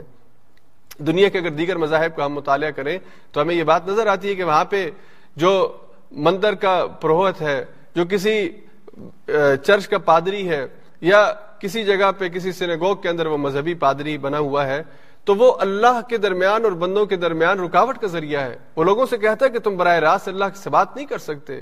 تم ہمیں بتاؤ، ہم تمہاری بات اللہ تک پہنچائیں گے۔ تم کہاں اور تمہارا رب کہاں؟ اللہ نے اس غلط عقیدے اور غلط تصور کو اس آیت کے ذریعے ختم کیا اور امت محمد صلی اللہ علیہ وسلم کو یہ خوبصورت تحفہ عطا فرمایا کہ تم جہاں بھی ہو جس حالت کے اندر ہو، صبح ہو یا شام ہو، خوشی ہو یا غمی ہو، دن ہو یا رات ہو، تم اللہ کو پکارو، اللہ تمہاری پکار کو سنتا ہے اور تمہاری پکار کا جواب دیتا ہے۔ صرف سنتا نہیں ہے، بلکہ اسے قبول کرتا ہے، اس کا جواب دیتا ہے۔ ہاں جواب دینے کے مختلف انداز ہیں۔ اس کے بعد روزے کے کچھ احکام اللہ نے بیان فرمائے، جس میں روزے کے جو اوقات ہے روزہ کب شروع ہوتا ہے، کب ختم ہوتا ہے؟ تو اللہ نے فرمایا کہ جو سحری کا وقت ہے یعنی کھانے پینے کا وقت، یہ اس وقت ختم ہو جائے گا جب رات کی تاریکی صبح کی سیاہی کے اندر، صبح کی سفیدی کے اندر بدلنا شروع ہو۔ یعنی رات کی تاریکی ختم ہونا شروع ہو اور صبح کی جو سفیدی ہے وہ نمودار ہونا شروع ہو، تو یہ فجر کی اذان کا وقت ہوتا ہے۔ اس وقت یہ شروع ہوگا اور مغرب تک، غروب آفتاب تک یہ روزے کا وقت رہے گا۔ روزے کے وقت کے درمیان کھانے پینے پر پابندی ہے اور اسی طرح سے اگر آپ شادی شدہ ہے تو میاں بیوی کے تعلق پر پابندی ہے۔ اور رات کے وقت جو ہے یعنی مغرب کے بعد سے لے کر صبح سحری تک انسان کھا پی بھی سکتا ہے اور اگر شادی شدہ ہے تو میاں بیوی اپنا تعلق قائم کر سکتے ہیں اور اللہ نے یہ بات بطور خاص یہاں پہ ارشاد فرمائی کہ یہ پہلی جو امتیں تھیں، ان میں یہ اس چیز کی اجازت نہیں تھی۔ یعنی وہ عشاء کے بعد جو ہے وہ میاں بیوی اپنا تعلق قائم نہیں کر سکتے تھے۔ تو اللہ نے فرمایا کہ اگر تم ایسا کرتے ہو عشاء کے بعد تو یہ کوئی غلط کام نہیں ہے۔ اللہ کی طرف سے اس کی اجازت ہے۔ اور آخر میں اللہ نے اعتکاف کے حوالے سے فرمایا، اور اعتکاف دراصل سنت ہے، مسجد میں رسول اللہ صلی اللہ علیہ وسلم ہر سال مسجد میں یہ سنت ادا کیے کرتے تھے، اعتکاف میں بیٹھتے تھے۔ رمضان کے آخری دس دنوں میں خاموشی سے اللہ کے ساتھ بیٹھ کر گریا گزاری کرنا، اس کے ساتھ اپنا تعلق قائم کرنا، اپنے گناہوں کی معافی مانگنا، یہ رمضان کے آخری دس دنوں کی سنت ہے۔ اس کے بعد آگے آیت نمبر ایک سو چورانوے سے دو سو تین تک حج کے احکام ہیں۔ تو حج کے جو احکام ہیں ان خاص میں باقی تفصیل میں نہیں جاتا، سورہ حج آئے گی، اس پہ انشاءاللہ ہم بات کریں گے۔ اللہ تعالیٰ نے حج کے حوالے سے بات کہی ہے کہ حج کے دنوں میں اللہ سے مانگا جاتا ہے اور اللہ سے مانگنے کے مختلف طریقے ہیں۔ کوئی انسان ہے جو اللہ سے اپنی دنیا مانگتا ہے، کوئی انسان ہے جو دنیا کے جو مختلف نعمتیں وہ مانگتا ہے اور آخرت کے بارے میں کوئی سوال نہیں کرتا۔ تو اللہ نے فرمایا کہ اللہ کو سب سے جو اچھی دعا ہے وہ یہ پسند ہے جو یہاں پہ لکھی ہوئی آپ کے سامنے ہے۔ ربنا آتنا فی الدنیا حسنا وفی الاخرت حسنا وقنا عذاب النار۔ اللہ ہمیں دنیا کی حسنا عطا کر دے۔ اور دنیا کے اندر جتنی حسنات ہیں، وہ ساری یعنی جتنی بھی بھلائیاں ہیں، وہ ساری اس کے اندر آ جاتی ہیں۔ دنیا کے اندر عزت کا ملنا، دنیا کے اندر اچھا رزق ملنا، دنیا کے اندر اچھا خاندان ملنا، اچھی اولاد ملنا، دنیا کے اندر اچھا روزگار ملنا۔ یعنی یہ ساری چیزیں دنیا کے حسنا ہیں۔ تو اللہ تعالیٰ ہمیں دنیا کا حسنا دے دے۔ دنیا کا ہر، دنیا کا ہر اچھا پہلو جو ہے، جو بھی بھلائی اور خیر ہے اللہ ہمیں دے دے وفیل آخرت حسنا اور ہمیں آخرت کا حسنا دے دے۔ آخرت کا حسنا کیا ہے؟ آخرت کے اندر بھلائی اور خیر کیا ہے؟ کہ آخرت کی جتنی اچھی چیزیں ہیں، اللہ وہ ہمیں عطا کر دے۔ وقین عذاب النار۔ اور اللہ تعالیٰ ہمیں آگ کے عذاب سے محفوظ فرما لے۔ رسول اللہ صلی اللہ علیہ وسلم کو یہ دعا بہت ہی پسند تھی، بہت ہی پسند تھی۔ صحابہ کہتے ہیں کہ اللہ کے وسلم اکثر یہ دعا پڑا کرتے تھے۔ یہ اتنی جامع دعا ہے کہ اس کے اندر آپ نے دنیا کی ہر بھلائی مانگی، آخرت کی ہر بھلائی مانگی، آپ نے جہنم سے اللہ کی پناہ مانگی۔ اس سے زیادہ بہتر دعا کیا ہو سکتی ہے۔ اور بطور خاص جب حضور علیہ سات وسلام طواف فرمایا کرتے تو حضور حجر اسود سے پہلے رکن یمانی سے لے کر حجر اسود کے درمیان اس دعا کا اہتمام فرمایا کرتے تھے۔ ربنا آتنا فی الدنیا حسنا وفی الاخرت حسنا وقنا عذاب النار۔ اللہ تعالی ہمیں بھی ان لوگوں میں شامل فرمائے جو کثرت سے اس دعا کا اہتمام کرتے ہیں۔ حضور علیہ السلاۃ والسلام نماز کے آخر میں جو دعائیں پڑھتے، اس میں یہ دعا پڑھا کرتے تھے۔ اسی طرح اس دعا کے حوالے سے دیگر بہت سی فضائل جو ہیں وہ بیان ہوئے ہیں۔ بہرحال یہ حج کے حوالے سے اللہ تعالیٰ نے یہ آیت نازل فرمائی کہ حج کے دنوں میں جو بہترین دعا ہے وہ یہ ہے کہ آپ اس انداز میں اللہ سے مانگیں۔ اس کے بعد تفصیل کے ساتھ آئلی زندگی کے احکام ہیں۔ اور علی زندگی میں جو اہم چیزیں ہیں، اس میں نکاح کے لیے پارٹنر کا جو انتخاب ہے، اللہ تعالیٰ نے اس حوالے سے ہدایات دی ہیں کہ مشرق سے ایک مومن نکاح نہیں کر سکتا۔ یعنی جو اللہ کا انکار کرنے والا ہے، اللہ کے ساتھ کسی دوسرے کو شریک کرتا ہے چاہے وہ مرد ہو یا عورت ہو، اس کے ساتھ نکاح نہیں کیا جا سکتا۔ اہل کتاب سے جو نکاح ہے، اس کے بارے میں تفصیلات چھٹے پارے میں سورہ معاہدہ میں آئیں گی، وہاں پہ انشاءاللہ ہم بات کریں گے۔ بیوی، اگر انسان شادی شدہ ہو تو اس کی جو بیوی ہے، جب اس کو ماہواری کے دن ہو، اس حوالے سے حکام اللہ نے دیے کہ ان دنوں میں اس کے ساتھ ملاقات کرنا یعنی میاں بیوی کی جو ملاقات ہے، اس کی اجازت نہیں ہے۔ شادی کے حوالے سے اللہ نے فرمایا کہ یہ اولاد حصول کا ذریعہ ہے۔ اللہ جو ہے وہ انسان کو اولاد دیتے ہیں اور شادی انسان جب کرتا ہے تو اپنے ایمان کی حفاظت کے لیے کہ وہ زنا کے ذریعے اپنی صحاوت کو پورا نہ کرے اور اولاد کے حصول کے لیے کہ اللہ اسے اولاد دے۔ تو یہ چیزیں پیش نظر رہنی چاہیے۔ پھر اس کے بعد ایلا ایلا کا مطلب یہ ہے کہ ایک انسان یہ قسم اٹھا لے کہ وہ اپنی بیوی سے تعلق نہیں رکھے گا۔ تو اس کی تفصیل یہ ہے کہ اگر انسان اپنی بیوی کے پاس نہ جانے کی قسم اٹھائے تو وہ چار مہینے تک تو وہ یہ کر سکتا ہے، چار مہینے کے اندر اندر اسے اجازت ہے۔ یعنی اسے ناراضگی ہوگی اور وہ کہتا ہے کہ میں نے تم سے بات نہیں کرنی۔ تو چار مہینے تک وہ یہ، اسے اس قسم اٹھانے کی یا یہ معاملہ کرنے کی اجازت ہے۔ اگر اس کا ارادہ چار مہینے سے زیادہ ہے، تو پھر شریعت کہتی ہے کہ یہ کام ٹھیک نہیں ہے۔ اگر آپ چار مہینے سے زیادہ اپنی بیوی سے ناراضگی اختیار کریں گے، تو پھر قاضی جو ہے وہ دونوں کو بلائے گا اور ان کا فیصلہ کرے گا کہ ساتھ رہنا ہے تو ساتھ رہو اور نہیں رہنا تو یہ کوئی طریقہ نہیں ہے کہ سالوں سال تم میاں بیوی کے تعلق میں بندے بھی رہو اور ایک دوسرے سے ملو بھی نہ۔ میاں بیوی تو نام ہے محبت کا، ایک دوسرے کے ساتھ اپنے جذبات اور خیالات کے تبادلے کا۔ یہ کیا طریقہ ہے کہ تم ایک بندھن کے اندر بھی بندے ہوئے ہو اور ایک دوسرے سے بات بھی نہیں کرتے ہو۔ اس لیے اگر ناراضگی کسی وجہ سے ہوئی ہے تو وہ چار مہینے تک تو ہو سکتی ہے، لیکن اس سے زیادہ شریعت اس کی اجازت نہیں دیتی۔ اگر مرد اور عورت کے درمیان، میاں بیوی کے درمیان کوئی ناراضگی ہو اور بیوی علیحدگی حاصل کرنا چاہتی ہو اسے شریعت میں خولا کہتے ہیں۔ تو عورت کو یہ حق ہے کہ وہ شوہر سے علیحدگی اختیار کر سکتی ہے۔ البتہ اس کو یہ فیصلہ لینے کے لیے کسی قاضی سے، کسی عدالت سے رابطہ کرنا پڑتا ہے اور اپنا مدعا بیان کرنا پڑتا ہے کہ وہ کس وجہ سے خلا لینا چاہتی ہے۔ اس کی وجہ ریزن ویلڈ ہو تو وہ خلا لے سکتی ہے۔ اور اگر اس کی ریزن ویلڈ نہ ہو تو وہ خلا نہیں لے سکتی۔ اسی لیے خلا کے اندر جو ہے وہ یعنی عدالت کے انوالومنٹ جو ہے وہ ضروری ہے۔ تیسرا جو ٹاپک ہے ان آیات کے اندر ہے، وہ طلاق کے حوالے سے ہے۔ ایک تفصیلی مضمون ہے۔ میں صرف مختصرا نبی یہاں پہ بیان کرتا ہوں، پھر آگے اٹھائیسویں پارے میں سورت طلاق آئے گی، وہاں پہ پھر اس احکام آئیں گے تو تفصیل سے ہم بات کریں گے کہ اگر ایک مرد یہ فیصلہ کر لے کہ اس نے اپنی بیوی کے ساتھ نہیں رہنا، تو وہ اپنی بیوی کو طلاق دے سکتا ہے، اسے علیحدگی اختیار کر سکتا ہے۔ لیکن بات یہ ذہن میں رکھیے کہ اللہ کے رسول صلی اللہ علیہ وسلم نے فرمایا کہ طلاق اللہ کی حلال کردہ چیزوں میں سب سے آخری چیز ہے یعنی سب سے نچلے درجے کے اوپر چیز ہے۔ یوں سمجھ لیجیے کہ اگر کوئی انسان کوئی چیز نہیں دینا چاہتا، لیکن دینا مجبوری ہو، تو بالکل اس لیول کے اوپر آ کے یعنی اللہ تعالیٰ یہ پسند نہیں کرتے کہ میاں اور بیوی طلاق کی طرف جائیں، لیکن اگر ضرورت اور نوبت آ گئی ہے، تو پھر اجازت اس کی ہے، یہ کام کیا جا سکتا ہے۔ تو دین کے اندر جو حلال چیزیں ہیں، ان میں طلاق سب سے نچلے درجے کے اوپر ہے۔ تو اس کے حوالے سے یہ بات ذہن میں رکھیے، مختصراً کہ طلاق اگر دینی ہو تو عورت کو حالت توہر میں پاکی کے دنوں میں صرف ایک دفعہ یہ کہہ دیں یا لکھ کے دے دیں کہ میں تمہیں طلاق دیتا ہوں۔ اس کے بعد تین مہینے کا جو ٹائم ہے، تین جو عورت کی ماہواری کے پیریڈ جب آئیں گے، وہ اس کی عدت ہے۔ اگر ان دنوں میں اس مرد اور اس عورت کے درمیان واپسی اور رجوع نہیں ہوتا، تو یہ طلاق ویلڈ ہو جائے گی اور ان دونوں کا نکاح تین مہینے کے بعد ختم ہو جائے گا۔ اس آدمی کو دوبارہ دوسرے مہینے میں یا تیسرے مہینے میں طلاق کہنے کی ضرورت نہیں ہے۔ بس ایک دفعہ اس نے طلاق کہا اور اس کے بعد یہ معاملہ جو ہے وہ اگر تین مہینے تک رجوع کرنا چاہیں، کر سکتے ہیں دونوں میاں بیوی۔ اگر یہ رجوع نہ کرنا چاہیں تو تین مہینے کے بعد وہ تین مہینے پہلے جو لفظ طلاق کا بولا تھا، اب وہ امپلیمنٹ ہو جائے گا اور یہ نکاح ختم ہو جائے گا۔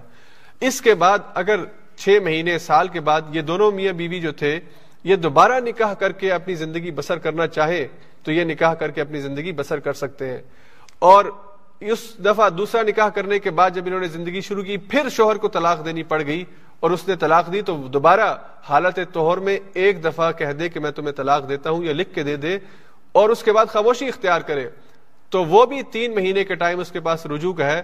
اگر وہ رجوع اس کے درمیان کر لے تو ٹھیک، اگر نہ کرے تو تین مہینے کے بعد وہ دوسری طلاق امپلیمنٹ ہو جائے گی اور پھر دوسری طلاق دینے کے بعد اگر تین چھ مہینے کے بعد، سال کے بعد دوبارہ وہ نکاح کرنا چاہیں پھر اجازت ہے کہ وہ نکاح کر سکتے ہیں۔ لیکن اب شوہر سے کہا گیا ہے کہ اب سوچ سمجھ لو، اگر تم نے تیسری دفعہ طلاق دی، تو اس کے بعد دوبارہ تمہارا آپس میں شادی کا تعلق قائم نہیں ہو سکے گا۔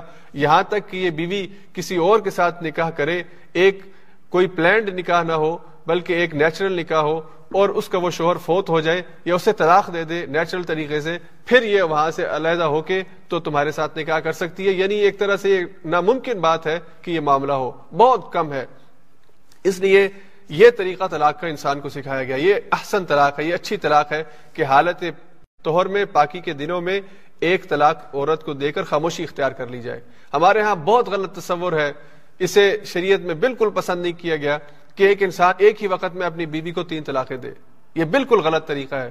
لیکن اگر وہ ایسا کرتا ہے، تو وہ جو تین چانس اس کے پاس تھے، جسے اسے آرام آرام سے استعمال کرنا چاہیے تھا حکمتن اللہ نے اسے کہا تھا کہ غصے میں انسان بیوی کو طلاق دیتا ہے تو صرف ایک ہی دے، ایک سے زیادہ نہ دے۔ اس بے وقوف انسان نے وہ تینوں ہتھیار اکٹھے استعمال کر لیے ہیں۔ وہ تینوں فائر اکٹھے کر دیے جو مختلف اوقات میں وہ کر سکتا تھا۔ اس لیے اب وہ تینوں تین کا لفظ جب وہ بولے گا تو وہ تین ہی امپلیمنٹ ہوگی ہاں یہ ایک اختلافی مسئلہ ہے کہ وہ تین امپلیمنٹ ہوگی یا ایک ہوں گی، ہم اس بحث میں نہیں جاتے۔ تو وہاں پہ پھر اللہ تعالیٰ نے انسان کو یہ بات سمجھائی کہ بہرحال جب تین کہہ دے گا تو پھر اس کے بعد اس کا رجوع جو ہے وہ نہیں ہو سکے گا۔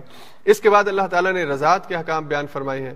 تو رضاعت جو ہے، یہ بچے کو جو دودھ پلانے کی مدت ہے، یہ تقریباً دو سال کا ٹائم جو ہے اللہ نے ذکر فرمایا، حولین کاملین، پورے دو سال جو ہے بچے کا دودھ پلانا، یہ بچے کا حق ہے، ماں کی ذمہ داری ہے۔ اس حوالے سے کچھ تفصیلات ہیں، وہ پھر کسی مجلس میں انشاءاللہ کریں گے۔ اللہ تعالیٰ نے عدت وفات کا ذکر کیا اور عدت طلاق کا۔ اگر کسی بیوی کو طلاق ہو جائے، اس کا شوہر اسے طلاق دے دے، تو اور وہ نوجوان ہو یعنی اسے ماہواری آتی ہو، تو تین دفعہ جب اسے ماہواری آئے گی، تو اس کی عدت ختم ہو جائے گی۔ اور اگر اسے یہ ماہواری نہ آتی ہو یعنی وہ بڑی عمر کو پہنچ گئی ہے، تو پھر تین ماہ اس کی مدت ہے، تین ماہ کے بعد اس کی عدت جو ہے وہ ختم ہو جائے گی۔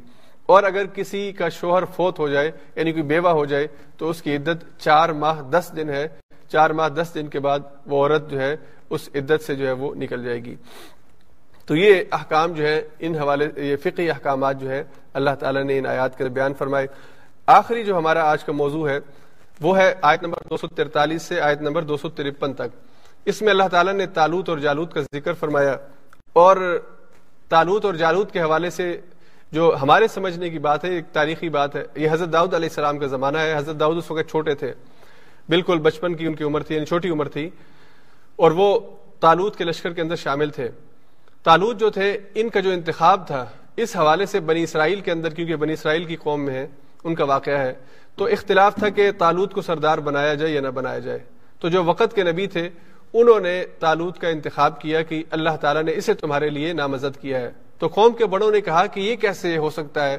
تالوت تو کوئی خاص اس کا کوئی قبیلہ یا کوئی خاص نصب یا کوئی بڑا نام نہیں ہے۔ تو یہ کیسے ہمارا سردار ہو سکتا ہے؟ تو اللہ کے رسول نے، اللہ کے رسول نے اس وقت ان سے کہا تھا کہ اللہ نے اسے بستن فر علمی والجسم، یہ طاقت کے اندر بھی تم سے زیادہ ہے۔ اور علم کے اندر بھی تم سے زیادہ ہے اور لشکر کی سرداری کے لیے یہی دو صفات اہم ہے کہ طاقت اور علم جو ہے، جو بھی اس کے اندر زیادہ ہو، وہ لشکر کی سرداری کا حقدار ہوتا ہے اور اس کی طاقت اور اس کی حکمت، اس کا اظہار اس طرح ہوا کہ جو تابوت سکینہ، جو بنی اسرائیل کا ہاں ایک بہت متبرک چیز تھی، جس میں حضرت موسیٰ علیہ السلام کے اوقات کی کچھ خاص چیزیں جو ہے پڑی ہوئی تھی وہ ان سے گم گیا تھا، تو اللہ تعالیٰ نے تالوت علیہ السلام کے ذریعے سے دوبارہ ان کو واپس دلایا۔ اور جالوت جو اس وقت کا بادشاہ تھا، ظالم بادشاہ تھا جب اس مسلمان فوج کا ان سے مقابلہ ہوا، تو اللہ کے حکم سے تالود کے لشکر میں جو داؤد، حضرت داؤد چھوٹے تھے اس وقت، انہوں نے جالود کا قتل کیا اور اللہ کے حکم سے اللہ نے کہا کہ یہ اللہ کی فیصلے ہیں، اللہ کی تدبیر ہے کہ بظاہر ایک چھوٹا سا پتھر جو جالود کی آنکھ میں لگا، حضرت داؤد کے ہاتھ سے پھینکا گیا، اس سے اس کی موت واقع ہوئی۔ جو اپنے آپ کو بالکل لوہے کے خول کے اندر بند کر کے جنگ میں شریک ہوا تھا، تو اللہ نے اس کو اس انداز میں وہاں پہ موت دی اور اللہ نے وہاں پہ یہ بات بیان فرمائی جو ایک بنیادی حقیقت ہے، ایک اصول ہے ہم سب کو سمجھنے کے لیے اور ہمارے ایمان کے اضافے کے لیے۔ اللہ کا قانون یہ ہے، اللہ فرماتے ہیں، کم من فیت قلیلت غلبت فیتن کثیرتم باذن اللہ واللہ مع الصابرین کہ بہت ہی چھوٹے، بعض دفعہ بہت ہی چھوٹے گروہ جو ہیں وہ بڑے بڑے گروہ کے اوپر غالب آ جاتے ہیں اللہ کے اذن سے، اللہ کی اجازت سے، اللہ کے حکم سے۔ تو یہ چھوٹے گروہ بڑے گروہ پر غالب آتے ہیں جو اللہ پر ایمان رکھتے ہیں۔ یہ اللہ کی سنت ہے اور اس کا اظہار تاریخ کے مختلف ادوار کے اندر ہوتا رہا ہے۔ خود حضور علیہ السلاۃ والسلام کی زندگی میں اور آج بھی ہم اپنی آنکھوں سے بات دیکھتے ہیں کہ بعض دفعہ چھوٹے چھوٹے گروہ بڑی بڑی دنیا کی سپر پاورز کا تختہ الٹتے ہیں، ان کو اپنے قدموں پہ واپس پلٹنا پڑتا ہے۔ وہ بڑے دھڑلے سے آتے ہیں کہ ہم دنیا کو تہس نہس کر دیں گے۔ چھوٹا سا ملک ہے، ہم اسے پہاڑوں کے دور میں واپس لے جائیں گے۔ لیکن وہ پہاڑوں کے اس ملک میں جب آتا ہے تو پھر اسے خود ہی واپس پلٹنا پڑتا ہے۔ تو اللہ کی اس آیت کے اوپر ایمان تازہ ہوتا ہے۔ کم من فیت قلیرت غلبت فیت کثیرت باذن اللہ۔ اور اللہ نے آخر میں یہ بات ارشاد فرمائی، واللہ مع الصابرین اللہ صبر کرنے والوں کے ساتھ ہے، اسی صبر کا پھر تذکرہ کیا جو آج کے درس میں دوسرے پارے کے آغاز میں اللہ نے فرمایا تھا۔ وبشر الصابرین صبر کرنے والوں کو بشارت دے دو۔ اور اللہ نے اہل ایمان سے کہا کہ اگر تم یہ صبر کا رویہ اپنے اندر پیدا کرنا چاہتے ہو، تو یہ دعا پڑھو۔ ربنا افرغ علینا صبرا وثبت اقدامنا وانصرنا علی القوم الكافرین اللہ تعالی ہمیں صبر دے دے، صبر ہمارے اوپر انڈیل دے۔ افرغ علینا صبرن یعنی صبر ہمارے اوپر انڈیل دے۔ ہمیں صبر کے حوالے کر دے، صبر ہمارے اندر کوٹ کوٹ کے بھر دے۔ وہ سبت اقدامنا، ہمارے قدموں کے اندر مضبوطی پیدا فرما دے۔ ونسرنا علی القوم الکافرین، اور جو کافر قوم ہے مسلمانوں کی دشمن ہے اسلام دشمن ہے اللہ اس کے مقابلے میں ہمیں کھڑا ہونے اور مقابلہ کرنے کی توفیق عطا فرما۔ اس دعا کو یاد کیجیے۔ دوسرے پارے کی دعا ہے، صبر جو ہمارے لیے بہت ضروری ہے، اہل ایمان کے لیے بہت ضروری ہے، مشکل حالات میں، سخت حالات میں، دین پر استقامت کے لیے اور برائیوں کے ماحول میں، برائیوں سے اپنے آپ کو بچانے کے لیے دونوں صورتوں میں صبر بہت ضروری ہے۔ تو یہ دعا میرے ساتھ پڑھیے، ربنا افرغ علینا صبرا وثبت اقدامنا وانصرنا علی القوم الكافرین واخر دعوانا ان الحمد للہ رب العالمین۔